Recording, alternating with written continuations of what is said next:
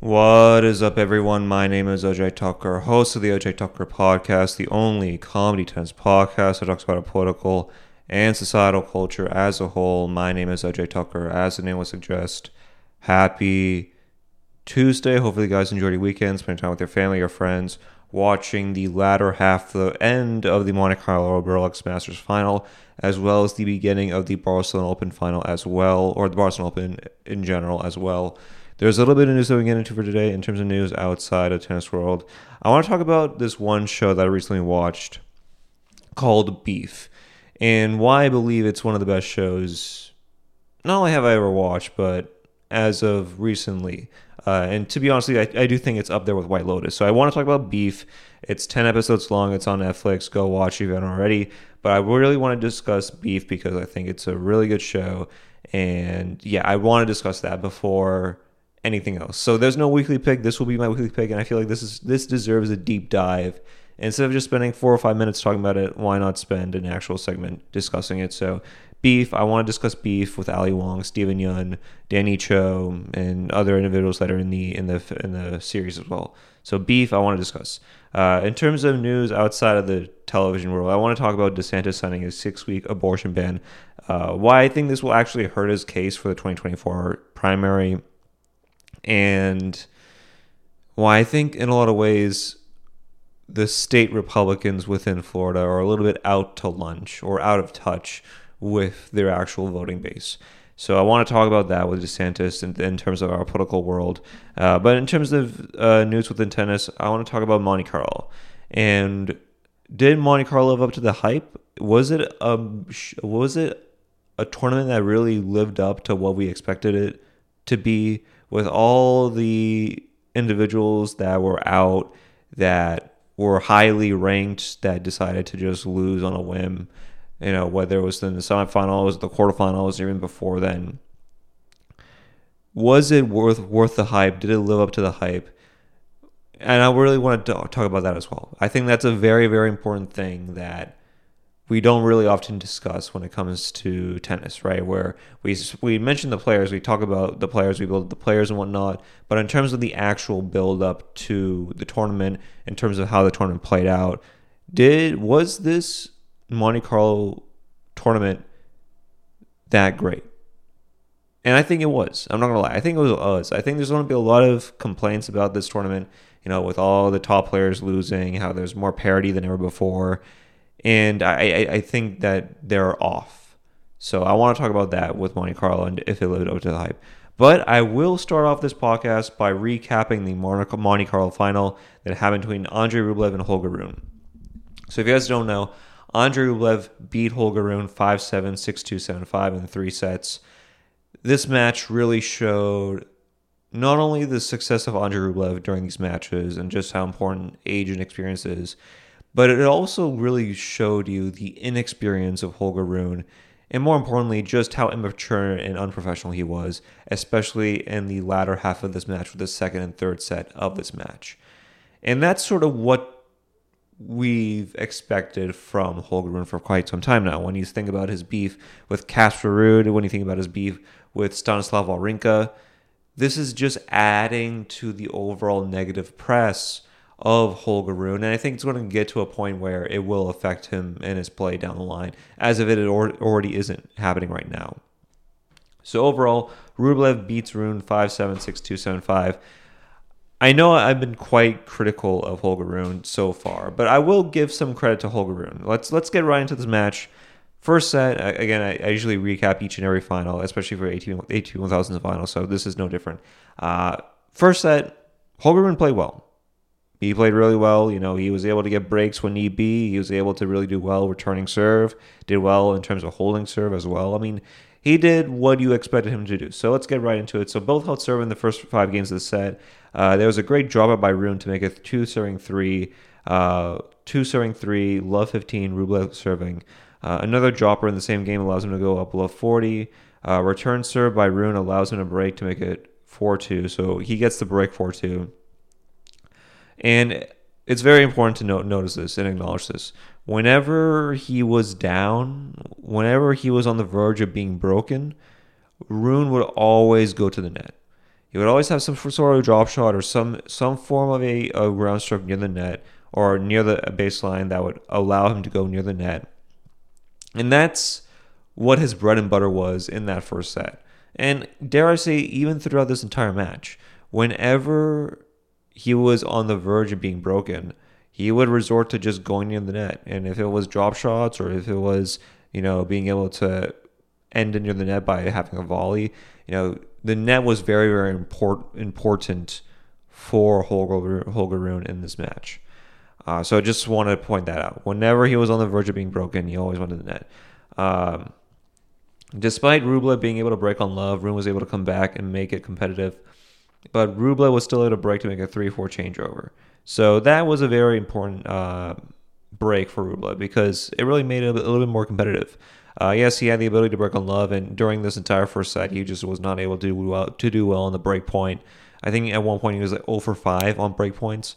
So to see him be able to break and make him competitive, I think that really holds a lot of weight to Rublev. And now he still had that fighting spirit. You know, there was many times where he could have thrown in the towel, just like Holger Rune did in the second and third set, but he just didn't, and he was able to prevail and persevere, and he won his first ATP 1000 tournament of this past year. So that's really good.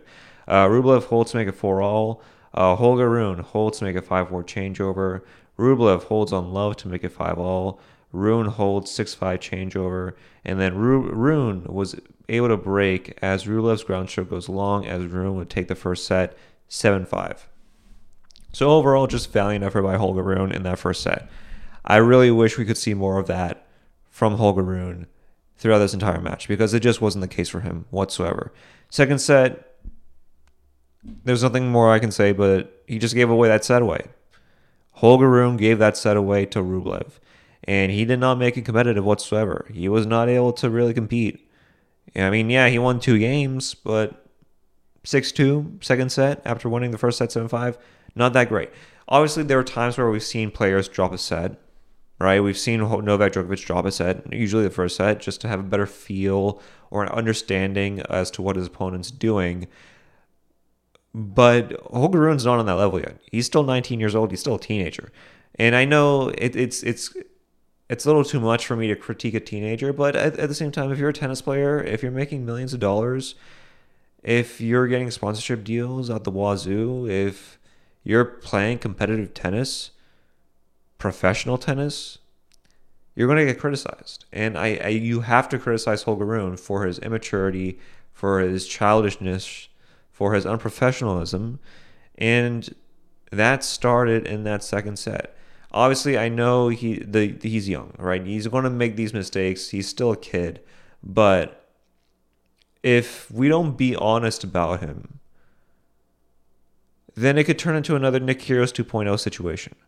And we don't want that to happen for tennis. We don't want to see stars be able to squander their potential before they're able to strike while the iron is hot to be honest with you, I it's important to critique him because we don't want to see another situation Nick Kyrgios 2.0 where we have an individual who's a generational talent that's not able to win because he's in his he's in his own head. We don't want to see that happen. So I have to say that very upfront and be very clear here. Yes, he's very young, and I understand that this is growing pains. But at the same time, we got to be honest. Otherwise, if we're not honest with it, then what's then we shouldn't then we shouldn't be surprised if this happens to be another Nick Kyrgios situation. And I don't want that to happen for Holger Rune. I want to be able to see Holger Rune be in the in the in the same field as say Alcaraz and Jannik Sinner. And he's just not there yet, in my opinion. Anyways, let's get into that second set. So Rune forehand goes wide as Rublev breaks to make a one love. Uh, Rublev loves on hold, uh, holds on love actually to make a two love. Uh, great rally by the two as Rune makes it advantage. Again, I, you got to see that to believe it. Two love making it advantage. Rune, go watch it. Very good rally between the two of them. I won't do it justice, justice by talking about it, so go watch it. Uh, Rune holds to make a 1 2 changeover. Rune breaks to make a 2 all. Rublev will break back to make a 3 2. Rublev holds 4 2. Rublev breaks 5 2. Rublev takes a set on a long backhand by Rune as a, as a long backhand by Rune goes long and and uh, as he gets the points to make to make it six two. Overall, this was just a squash that it really was. Um, squash meaning it was just one sided. And again, there are individuals who have lost a, a, set in a major or in a final that you could see that their hearts and minds were clearly not in it. You know, Djokovic, there are times where he will drop a first set in a major, as I've said before. But again, he's not there yet. He's just not there yet. He's not able to be in that headspace where he can knowingly drop a set and then come back knowing the strengths and weaknesses of his opponent. He's just not there yet. And and I'm sure he'll get there at some point or time if he's able to control his tempo and, and his and his temper. But man oh man, like don't if you're a kid, right, do not drop a set knowingly. Make sure that it's competitive. Make sure that you're able to strike while the iron is hot, keep that same momentum, keep that same energy. You know, you he won the first set, you know, pretty competitively. Build off that. And he just wasn't able to build off that. And and we entered into the third set one all. So it, it's just it's one of those things where you got to make sure that you keep continuing on that momentum because it's just not able to in my opinion it's just not able to continue working if that's the case. Anyways, let's get into the third set. So forehand clean winner by Rune makes it one love. Amazing return served by Rune to set up break point. I, I should set up the third set. So Rune was up 4 1. He was up 4 1 at this thir- third set. He had the match in his bag. He was up 4 1, but costly unforced errors ruined Rune's chance, no pun intended, uh, of being able to win this tournament. Just costly unforced errors at several times. There was there was two overheads that he missed back to back and it got so bad that he literally chucked a ball into the upskirts of the court. And he got a code violation because of it. And I, understand he's young, right? He's 19. But you can make those errors. You can make those mistakes. You got to play good, solid tennis. And that's being able to understand the fundamentals of tennis. Understanding how to hit an overhead correctly. Making sure that you don't double fault on on break point right? These are things that you can't do. And he did that in this set. Anyways, uh, so yeah, forehand clean winner by Rune makes it one love. Amazing return set by Rune to set a break point. Uh, Rune pressures Rublev at the net as he breaks to make two love. Rublev return serve is dead of the net as Rune leads three uh, three love changeover. Rublev holds to make a three one. Backhand by Rune, uh, return by Rublev as he goes up for one changeover and that's when it all went down for Rune. Uh, Rublev would then hold to make it 4 2. Rublev breaks uh, Rune to make it 4 3 changeover. Uh, return serve by Rune goes along as Rublev ties it up to make it 4 all. Rune holds on love to make it 5 4. Dude, he was one game away. That's how close he was. He was one game away, but his immaturity and, and childishness got in the way. And I know I'm being critical of him. I know I'm being very critical of him. But he needs this tough love, right? Like, if if you're a tennis analyst and you're not being honest about his play and giving him a pass, you're not doing your job correctly. You got to make sure that you're honest and that you're able to critique these tennis players because we don't want this to happen. We don't want this to happen where it just goes haywire at the end. Anyways, uh, incredible lob by Rublev as Rune went to the net as he would go at 15 love, 4 serving 5. By the way, that lob was a thing of beauty. There are very few players that can really execute a lob like that.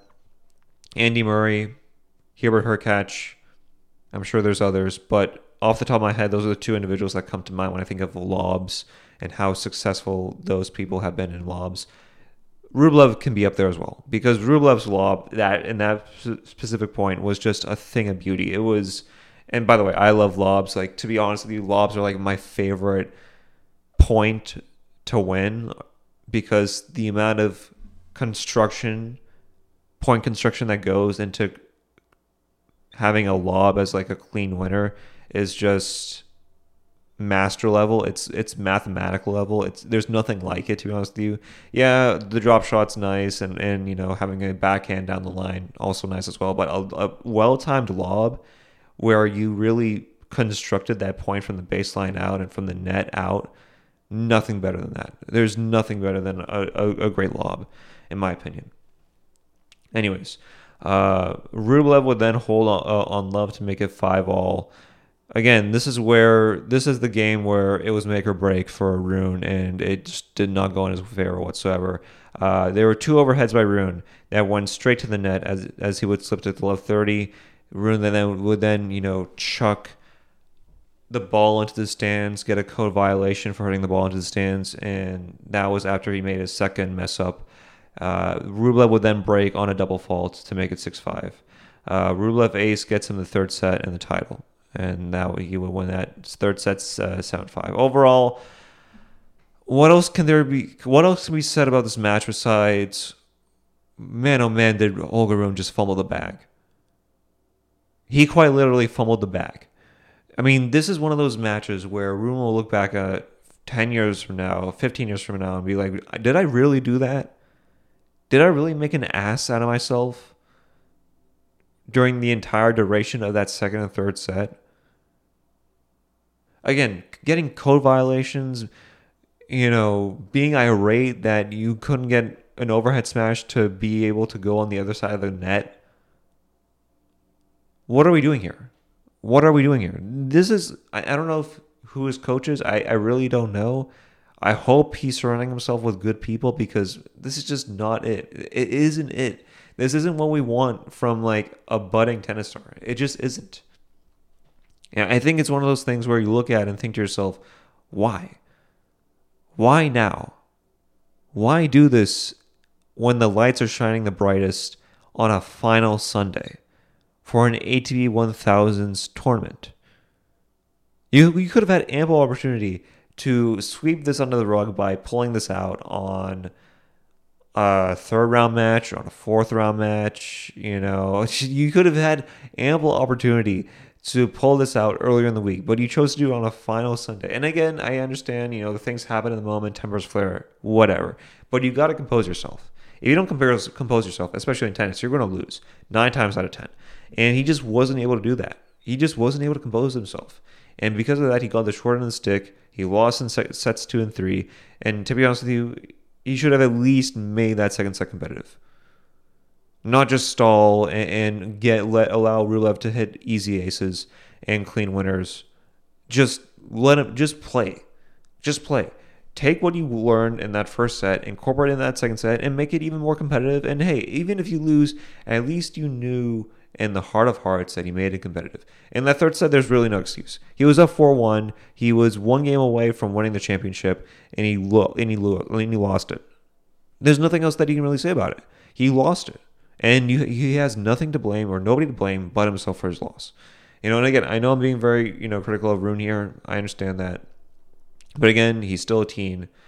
And if he's not able to correct his act, then this will just spiral into even worse showings for Rune. And I don't want that to happen because he is very talented. All right. I, I say this because I truly think he's a talented individual.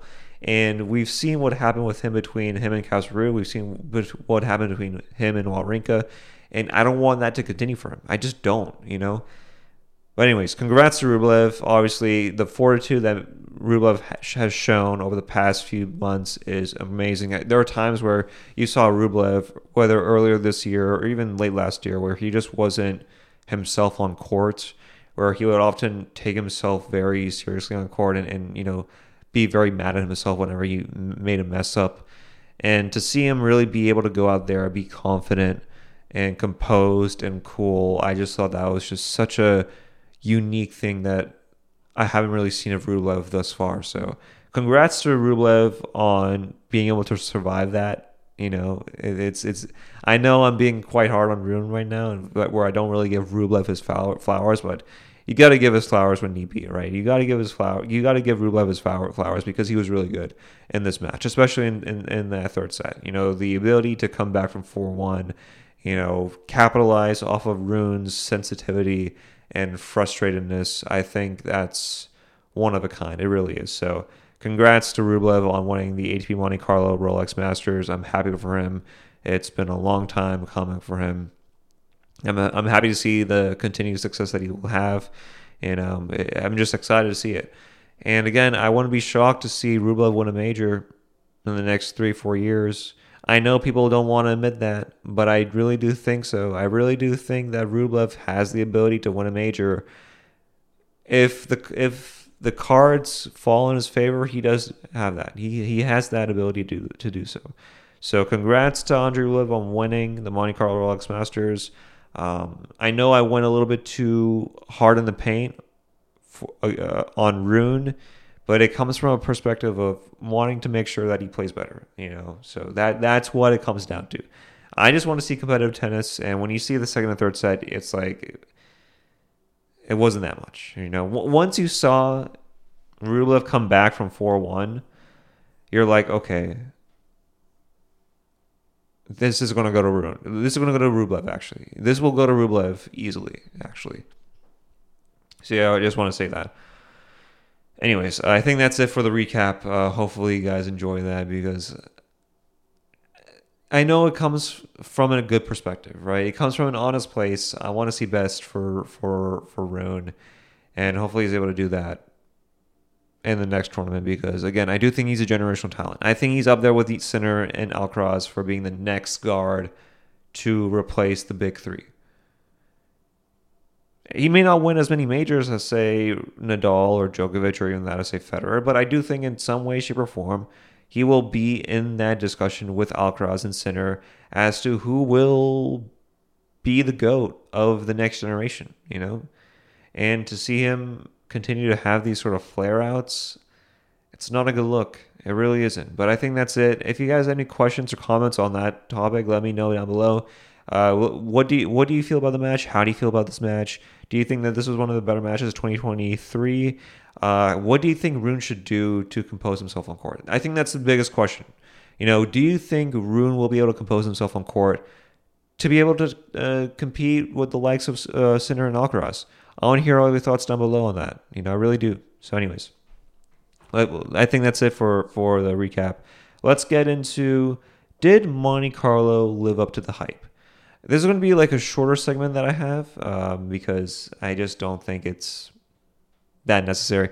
Like at first, when I wrote it down in my notes app, I'm like, okay, this is going to be like a really good deep dive on, on this tournament, right? But and I still think that in a lot of ways, but I want to be able to sort of talk about this for for a little bit and then sort of move on. But I've noticed that there's been a lot of upsets that happened during Monte Carlo, right? Tsitsipas lost to Taylor Fritz 2 6 4 6, 4 6 in straight sets. I think this was like the quarterfinal round on Friday. Uh, Medvedev would then beat Zverev 6 3 5 7 7 6. We expected that. Uh, but then Rune would beat Medvedev 6 3 6 4. Add into the fact that Novak Djokovic had an early exit. Nadal and Alcaraz were both injured. We're not able to, were not able to play in this tournament whatsoever. You know, again, Lorenzo Musetti just beat Djokovic, and I'm like, okay, I guess Djokovic is out now. I guess that destroyed everybody's bets. I guess that destroyed everybody's parlays. It is what it is. Comes with the territory. Comes with the baggage. But didn't Monte Carlo up to the hype? Was Monte Carlo a good tournament? And to be honest with you, I don't think so. Uh, no, I'm kidding. I actually do think it lived up to the hype. I'm not gonna lie. I think it lived up to the hype. Obviously, reg- disregard that final match of that tournament, and I think you had a pretty nice build. I think parity in a lot of ways is good for tennis, and this tournament really showed that. Yes, you know, you want to be able to build up these characters, right? You want to be able to build up tennis players to show how un, how unbeatable they are so that when they do get beaten, it's a revelation, it's, you know, the front page news. You want to be able to build off of these matches so that there can be players that are just clearly unstoppable, right? I mean, that's just long term booking at its finest. You want to make sure that these players are able to compete and do well, especially those who are at the top can stay at the top. You know, obviously, you want to see uh, Medvedev and, and Djokovic be able to compete, especially on final Sunday. I mean, that now would be the ideal scenario for Monte Carlo, for Tennis Channel, for anybody who covers this tournament. They want to be able to see the best players compete. Uh, so when you have like a Lorenzo Musetti, knock out Djokovic early in the tournament, you're like, okay, why is this the case? You know, what's happening here? But in in all honesty, I think it's good for tennis. I think parity is a good thing for tennis. I think the more parity there is, the more competitive things are, the more things that are unpredictable, that's all good for tennis. And yeah, there may be critique on that, there might be criticism on that, but I think in a lot of ways that criticism is misguided. I think that critique is a little bit ill-educated in a lot of ways, uneducated. If, if ill-educated, I don't know if that's a word, but uneducated. I think in a lot of ways there should be parity. There should be the ability for an element of surprise where anything can happen, right? I think that's what makes tennis so unique and so iconic, you know, of a sport is that literally anything can happen. You know, anything can happen. Who knew Alcaraz would have have more majors won than Zverev and and um, and Tsitsipas combined? Think about that. Alcaraz right now has more majors won than Zverev and Tsitsipas combined. At one point in time, sometime during 2016, 2017, Zverev and Tsitsipas were con- were considered to be the next in line. And they're now the same age as I am, 24, 25, 26, and they still haven't won the big thing. That shows you the element of surprise. That shows you just how unpredictable tennis can become.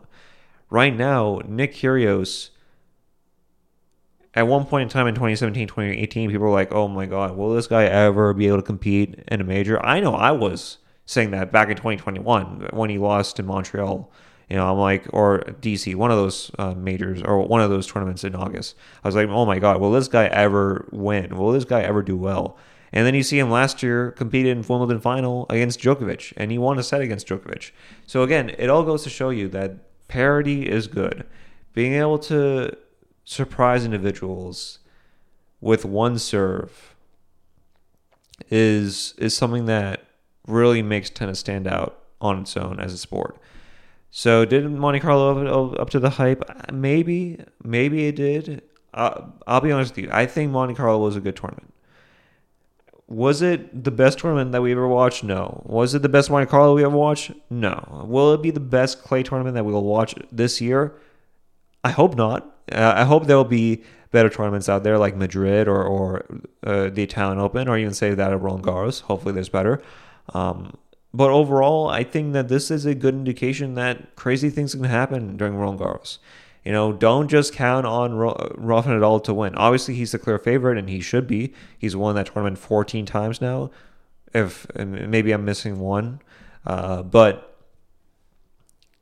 do not just think that this is a lock for Rafa Nadal because crazy things can happen. I mean, we've seen Musetti won against Djokovic. That's crazy absolutely crazy. Uh, so just keep that in mind. Crazy things can happen during tennis, and to insinuate or to believe that only one person is a clear on favorite to win. I mean, that's understandable, but at the same time, be aware that this is tennis. That one injury, one retirement, of a match can literally sway an entire major to one individual or to another individual or make it uncertain. And I think that's what makes tennis so beautiful. So, did Monte Carlo go to the hype? Sure. Sure. I don't know why I made that the topic because maybe I was a little bit over in my head because uh, I just saw so many upsets. I'm like, okay, like I gotta like at least talk about this. Like, this, it's so weird to see all these individuals that are very talented and are up on the rankings lose. It's just so weird to see that happen. But anyways, uh, hopefully I did justice to that topic. Um, hopefully I did. If you have any questions regarding that, uh, let me know down below or any any comments. Uh, what was your favorite part of Monte Carlo? I want to hear about that. I want to hear about your favorite part of Monte Carlo. Was it Final Sunday? Because uh, that, that that would be understandable on so many levels. Uh, but yeah, overall, was it, uh, in your opinion, in your estimation, was it a fun tournament?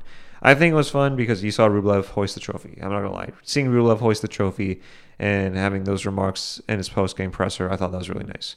Uh, by the way, please bring back the Russian and Belarusian flag to whitewash their flags, their ethnicity, their nationality is horrible, is wrong, it's disgusting put their flags back in their bio.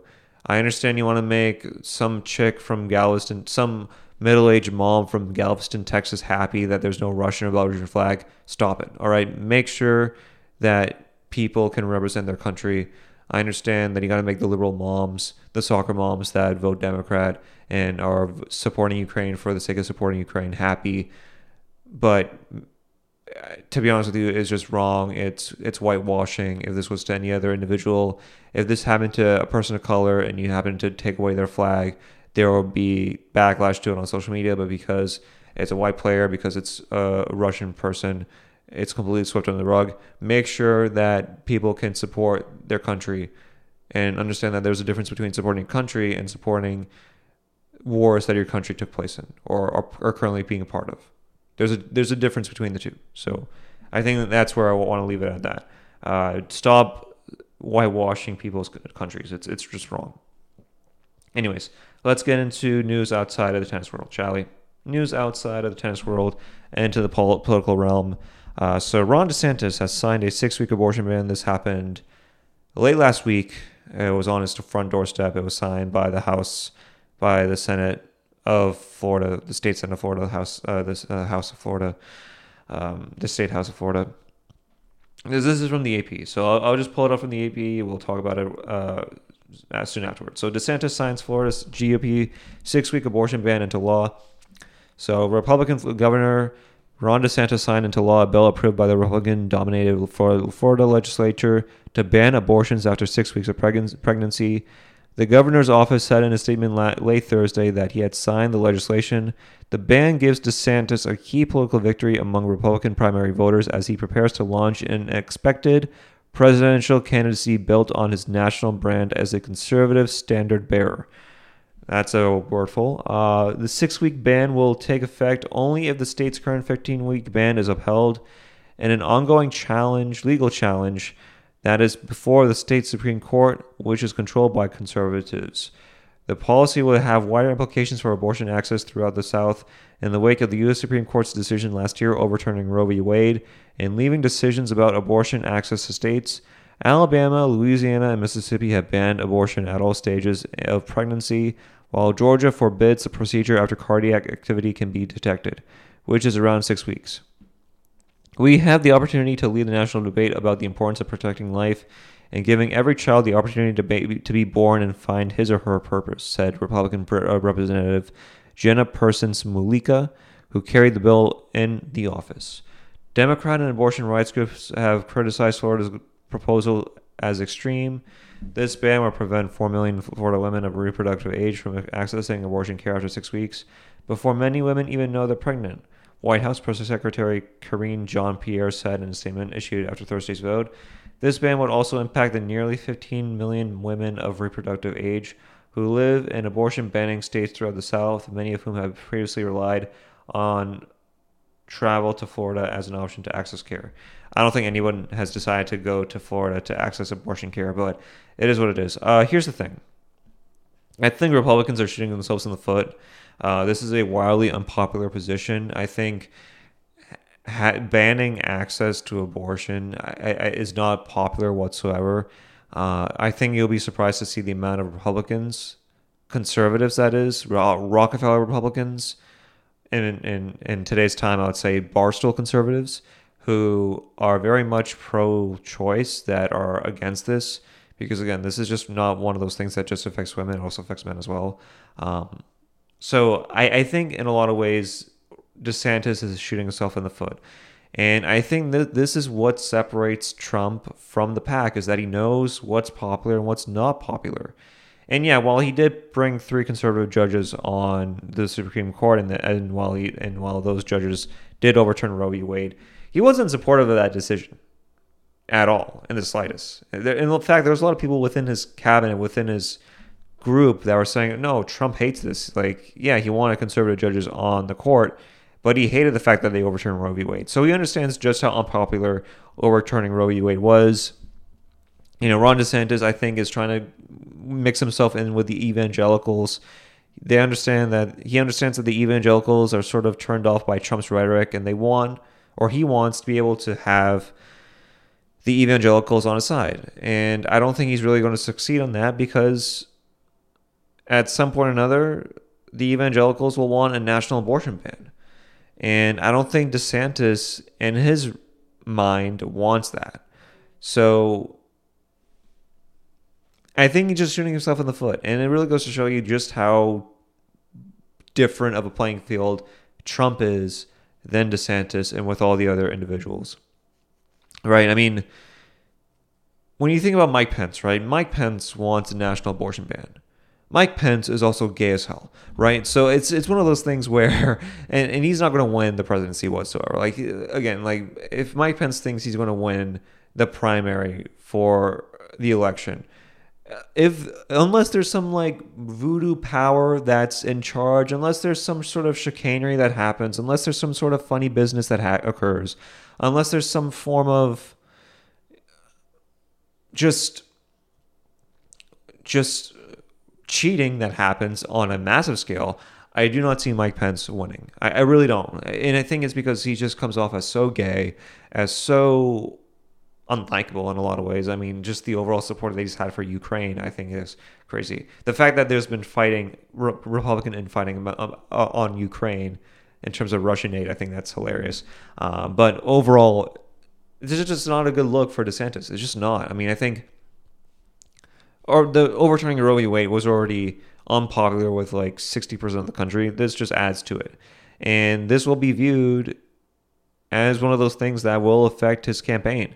You know, because abortion will be an issue for the Republican debate stage.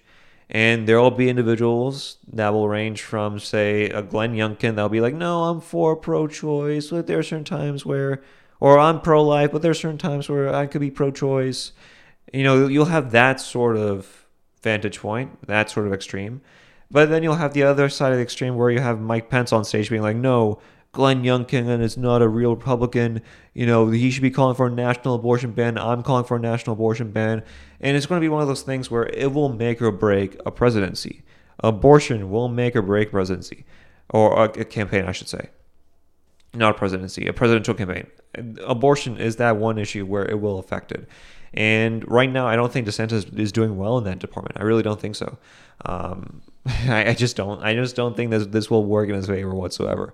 For me, I, I think the focus should always be on being like, if I'm a Republican, which I'm not, I'm I'm apolitical. I'm politically non-binary. I, am there are a lot of non-binary things I am politically. I'm, that's one of the things where I am non-binary at, and uh, uh, if I was a Republican, right, and if I was running, I'd be like, abortion is not an issue right now. We got to focus on other things. And yeah, it may piss off the evangelicals and their voting bloc, but whatever. I don't really care at the end of the day. They're going to support whatever Republicans in office, anyways. It really doesn't matter what the what they think. It really doesn't. I'm just being honest with you. It really doesn't what, what matter what the evangelicals think about abortion. If, if you're a one issue voter and you just care about abortion, you are retarded. Like you are so dumb. Like you are so dumb if abortion is the one thing that like sways you politically, like that is just one of the dumbest things you could ever do.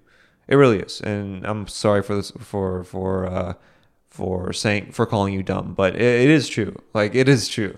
Uh, if if if that is the one issue that you focus on, not on the ability for a candidate to give you like healthcare or a candidate to bring troops home overseas and fighting these unjustly wars that are so cost costly to not only our you know GDP or not only to our to our debt but just for our mental well-being. If if you're a voter that just cares about one issue and that's abortion that that's just very sad. I'm not gonna lie that's a very sad thing right? But anyways back to the topic. Uh DeSantis, I feel like he's shooting himself in the foot, as I've said before. This is not a good look. It just isn't. Um, hopefully hopefully this insanity can like dry down. I don't think it will anytime soon. I think this will just kick it into high gear where now people will just make it like three or four weeks into it. And again, I'm not a conservative, right? And I'm criticizing this, but there are conservatives that have criticized this, right? Saagar Enjeti from Breaking Points has said, that yeah, this is a horrible idea. Like, why are you doing this? This is in lieu or, or, or before you announce your presidential campaign. Why did you sign this into law? just focus on the culture war, focus on trying to like dunk on these, you know, blue hair transgender people that want to have drag shows at, at, at you know kids parties you know stick to that you know if, if anything desantis should, should just stick to that right because at least with that there's some form of likability with that right when you see desantis shut down like some blue haired chick who's like running trans shows at like a kid's birthday party when he just turned like three years old i'm like yeah like that's kind of weird I mean, I don't want to get involved in that, but hey, if you want to like crap on it, then so be it. It's getting it's getting steam, it's getting you popularity, so be it. But with this, it's like, what was the rationale here? To piss off some random evangelical that lives in uh, Tallahassee, Florida, you know, uh, who's a mother of four and, and you know lives in like a like a I don't know some form of uh you know Section 8 housing. Like, what what is this? Like, what is? The, I don't want to crap on that situation. I'm just saying, like, what is the benefit for it? Like, what is the incentive for it? I mean, with the the trans thing, at least he's he got some popularity out of it. I mean, call it what you will. I mean, whether you support it or not, I don't I don't really care about it. I mean, if you're if you run like a drag show for kids, I mean, it's kind of weird, but there's a lot of things that are made for kids that are weird. I mean, I mean, there are a lot of things that are weird for kids, right? Uh, so if you want to if you want to build off that for your campaign, by all means. If you're do, if you're being popular because of that, by all means do it. But this, if you see the polls for it, it, it's in the negatives, right? Not many people really support this bill. Not not many people really support this law into action this is not what people really signed up for in Florida when they thought of DeSantis. They thought of him as like the moderate in a lot of ways, um, as like the guy that will just bring sanity, and this is just like the definition of insanity. Uh, so, yeah, I, I just don't think this is going to work out in his favor. But I've been proven wrong, so we'll see how it goes. Anyways, uh, what do you think about this? Are you in favor of this abortion ban? Uh, if you're a conservative, if you're on the YouTube algorithm, probably you're going to be like, yeah, I support it. But I, I think this is a very unpopular thing. I really do. Like, I might be wrong, but I, I do. I do think that this is, in terms of the country, this is a very unpopular thing. It is. Um, but anyways, that's it for the topic. Let's get into news outside of politics, outside of tennis, and into societal culture. So, um, this is a very interesting thing. I, I mentioned this on the rundown uh, in the beginning of the podcast, but I, I, should say it again. So Ali Wong and Steven Yeun. Let, let me re- rephrase that. So I recently watched Beef on Netflix, starring Ali Wong and Steven Yeun, and this is a great show. I truly, truly enjoyed watching the show, and uh, in my opinion, this is up there with White Lotus in terms of one of the best shows on television right now. That's how glowingly I will say about the show. It is up there with White Lotus. Uh, so yeah, overall, Beef was uh, had its own season one on Netflix, and if you guys don't know, it basically discusses the the premise of the show is Ali Wong's character gets involved in a car crash, or let me rephrase that. Let me say that again. So if you guys don't know the premise of the show, Steven Yeun gets into a bit of a confrontation with Ali Wong and has a car chase scene to start off episode one of season one. And from there on out, it just goes. And there's no better way to really explain it than how I just explained it. You know, I could summarize it for you, but it's best for you to just go into this blind because it is just amazing. Um, it really is a good show that shows the heart of human emotion and human relationships in general. You know, it, it, it's a it's one of those shows where you just have to see it to believe it because it is it is really really good. Um, if you guys don't know, I feel like I should do a better job explaining this, but uh, Amy Lau, played by Ali Wong, is this very sort of well-to-do CEO of the company. You know, she runs her own business, Koyohaus. Um, she's in the process of selling it. She's having this family marital issues with her husband you know, having some issues at home, uh, not really enjoying her life at the moment. And Steven Yeun's character, the way I interpret it, is that he comes in and is just basically that individual that just brings out the childlike, the childlikeness of Ali Wong's character. You know, bring that bring that playfulness to Ali Wong's character and allowing Ali Wong to be able to break free from that mold of of just family life and, and and, you know of of order and structure and Steven Yeun is just that breakaway from that and I, it just really goes to show you just how good Steven Yeun is in this in this in this show. Steven Yeun is by far like going to win an Emmy from this, right? Steven Yeun will win an Emmy based off of that church scene alone. But credit to Ali Wong as well, because it's very rare to see comedians go from comedy to drama without it coming off as corny or contrived. And the way that she was able to just transition into that into that role, into that dramatic role seamlessly, really goes to show you just how seriously she took that role and just how successful and just how talented she is in terms of being an actor in that drama space. So overall, credit to uh, Ali Wong. The screenplay is just amazing. The writing is just phenomenal. There are parts in it where it's just comedy, where it's just like you just break out into laughter, right? Where there are times where it's just like serious, serious, seriousness, and it'll just like up the ante in seriousness, and then all of a sudden, just one joke will just bring you back to center. There's this one joke. I think it's like season seven, not not season seven, episode seven episode eight, somewhere around that time period where, you know, they're talking about like their mental health, you know, uh, Amy's and and her husband's mental health, and you know, her husband mentioned uh, how he read something on Goop, and you know, Amy was like, uh, "Why you why are you you know reading on Goop for you know marital advice?" And he's like, I, "I think they have some good things." you know, just like that throwaway line really made it human where at any moment in time it could be like it could just drum up on the intensity of that dialogue. And there are a lot of times where you watch shows where they just drum up the intense the intensity of that dialogue where you're like i need some time to breathe here. Like i need some time to like catch myself before this gets even more darker and more obscene. So the fact that they had like throwaway lines here and there i thought that was really nice. Uh, the line that um, Steven Yeun's character had, his brother, which by the way, his brother, uh, Danny Cho's brother, was was I thought underrated in this film. Like I thought that was a very nice role, and whoever that actor was, Young Young Min Son, I, I don't know his last name.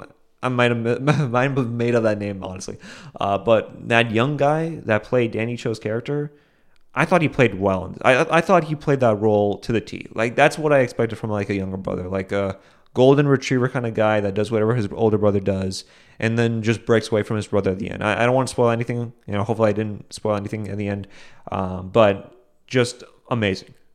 Again, this is a show that you have to watch, and you got to see to believe. It is one of those shows where it's just better if you just if you just watch it. It really is. Uh, again, it's a great show with a great soundtrack, and I can't highly, highly suggest this show enough. You know, the soundtrack alone. Just watch the show on the soundtrack alone, honestly. Uh, if you're a fan of Justin Lin's Better Luck Tomorrow, you might enjoy this show. And I'm not just saying because there's Asians in it. I'm just saying that if you enjoy Better Luck Tomorrow, you might enjoy this one as well. Uh, yeah, it's that good. It's it really is that good. Um, again, there's not much you can. I mean, I don't want to spoil it. If I talk more about this show, and the specific the specificities of the show, I'll probably spoil it for you. So it's best if you just go into this blind. But again, the first few episodes, you're like, yeah, this show is just different, right? I mean, that church scene where Steven Yeun's character Danny Cho breaks down was just. I mean, that's the I mean, that's the Emmy moment, and it, the one thing that I really enjoyed about the show and what well and I, I give a lot of props to shows but the one thing that makes this show stand out from other shows is that it doesn't view religion as a crutch. It doesn't view religion as this thing to avoid. In a lot of ways it openly welcomes it you know? It, it, it makes people in this show feel more human and that's just one of the th- greatest things that I could really see, you know. And it's very rare to see that depicted in media because oftentimes when you see religion depicted in, in like television or in film, it's often with a negative slant, right? It's often with a, oh, this religion is holding me back, or oh, I, am not being able to be more progressive because of things that are said in my religion. With this, it's like, no, I, I, I need to view, I need to be more human, I need to be more normal, and this is my outlet to be more normal. And I think that's just that just goes to show you the the depth as to how they view these characters and how how they just didn't view them as like one dimensional because there are a lot of times where especially with Asians in media where they could have easily been like oh this person's trying to get away from a situation because he doesn't like his culture. And it's like no like a lot of these individuals in this in this show actually really are down with their culture right? I mean that church scene happened in a Korean church and by the way, Korean churches, based off what I've seen from the show and what I've seen outside of it, they look lit as hell. Like they are, they look awesome. I'm not gonna lie. Like, like that's something that I think modern day churches should do. Like, if you want to inspire more people to go to your church, make it feel like a rock concert, and that's what Korean churches do, and that's what they do in this show as well. Make it feel like it's something that people should go to instead of like making it a, as a chore to go to like church every Sunday, like make it fun, enjoyable. Have some, you know, like Edwin's character and and Beef, right? Like he's this, you know, Asian little K-pop twink that you know plays the electric guitar, and it's just like get more people like that to perform at your churches so that you don't see a dwindling number of people go to your churches. Also, end the you know uh, the priest thing, you know, right where you know, and and the and the kid uh, abuse things, right, that happened at the church, and that as well. But continue more obviously like end that, but continue with the music, right, because that's really good. Um, there's a lot that I I wish I could get into with this show. I feel like this deserves like a deep dive. I wish I could like have like a ringer sort of podcast with this show because I definitely do think that each and every episode deserves like a deep dive. But I will say this: like, if there's one thing I will spoil, it's this: the ending of episode six, season one, where they have that basketball team play off against another basketball team in that Korean church, while Bush's machine head plays. Like I'm getting goosebumps while talking about it. It's that good. Watch it for that that scene alone. So, anyways, uh, that's my review on uh, Beef season one. Go watch. I don't know what they'll do for season two. I just hope it's good. I just hope it can live up to the hype because season one is just so good. the The only issue that I have with season one is probably the last episode. I felt like if they just ended it with the cars going off, and I'm I'm I'm I'm, I'm not I'm trying not to spoil anything but if they just ended off off of season nine, uh, episode nine, season one, I think it would have made the season that much more better. I, I obviously understand the reasoning for episode ten for season one, but to be honest with you, if if they just ended episode nine, it would have been ten out of ten. It's still a good show. I mean, still like you know one of the best shows I've ever watched. Um, but I'm excited for season two. I really am excited for season two. I don't know how they'll get better but I just know that it will be just as good as season one. I hope. I, I, I can I can hope for that, right? I can hope for that. Uh, so yeah, I don't know what the writers will do for season two, but I know that they have the potential to make it just as good as season one, and I think that's a really good sign. So overall, those are my thoughts on Beef season one. It, it's a it's a it's a really good show. I mean, I've already said enough good things about it, but it's a really good show.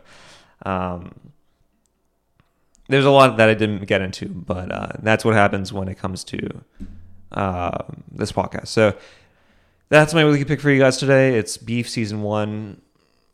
I just didn't think it deserved just five minutes of talking about it. Like, I, I just didn't think it deserved just a five minute segment. I thought it deserved more. So might as well talk about it for 30 minutes, you know.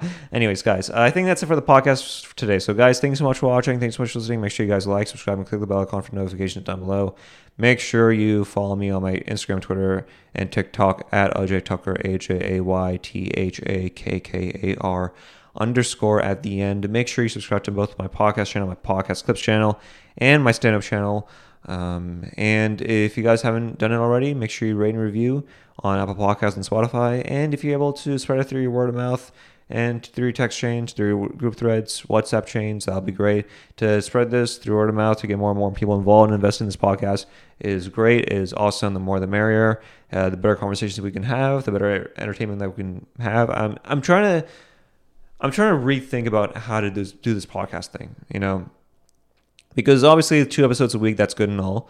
Uh, but i also want to make sure that i'm able to have conversations on this podcast as well.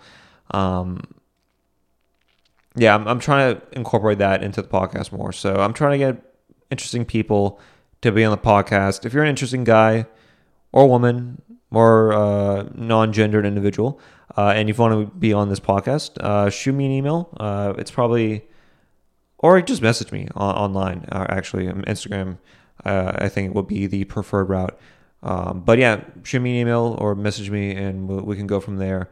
Um, so yeah, overall, I think that's it for the podcast for you guys today, guys. Thanks so much for watching. Thanks so much for listening. I'll see you guys on Thursday. We'll talk more about things in the political and societal realm, and talk about things in tennis. Probably the Barcelona Open, Open, Barcelona Open as well.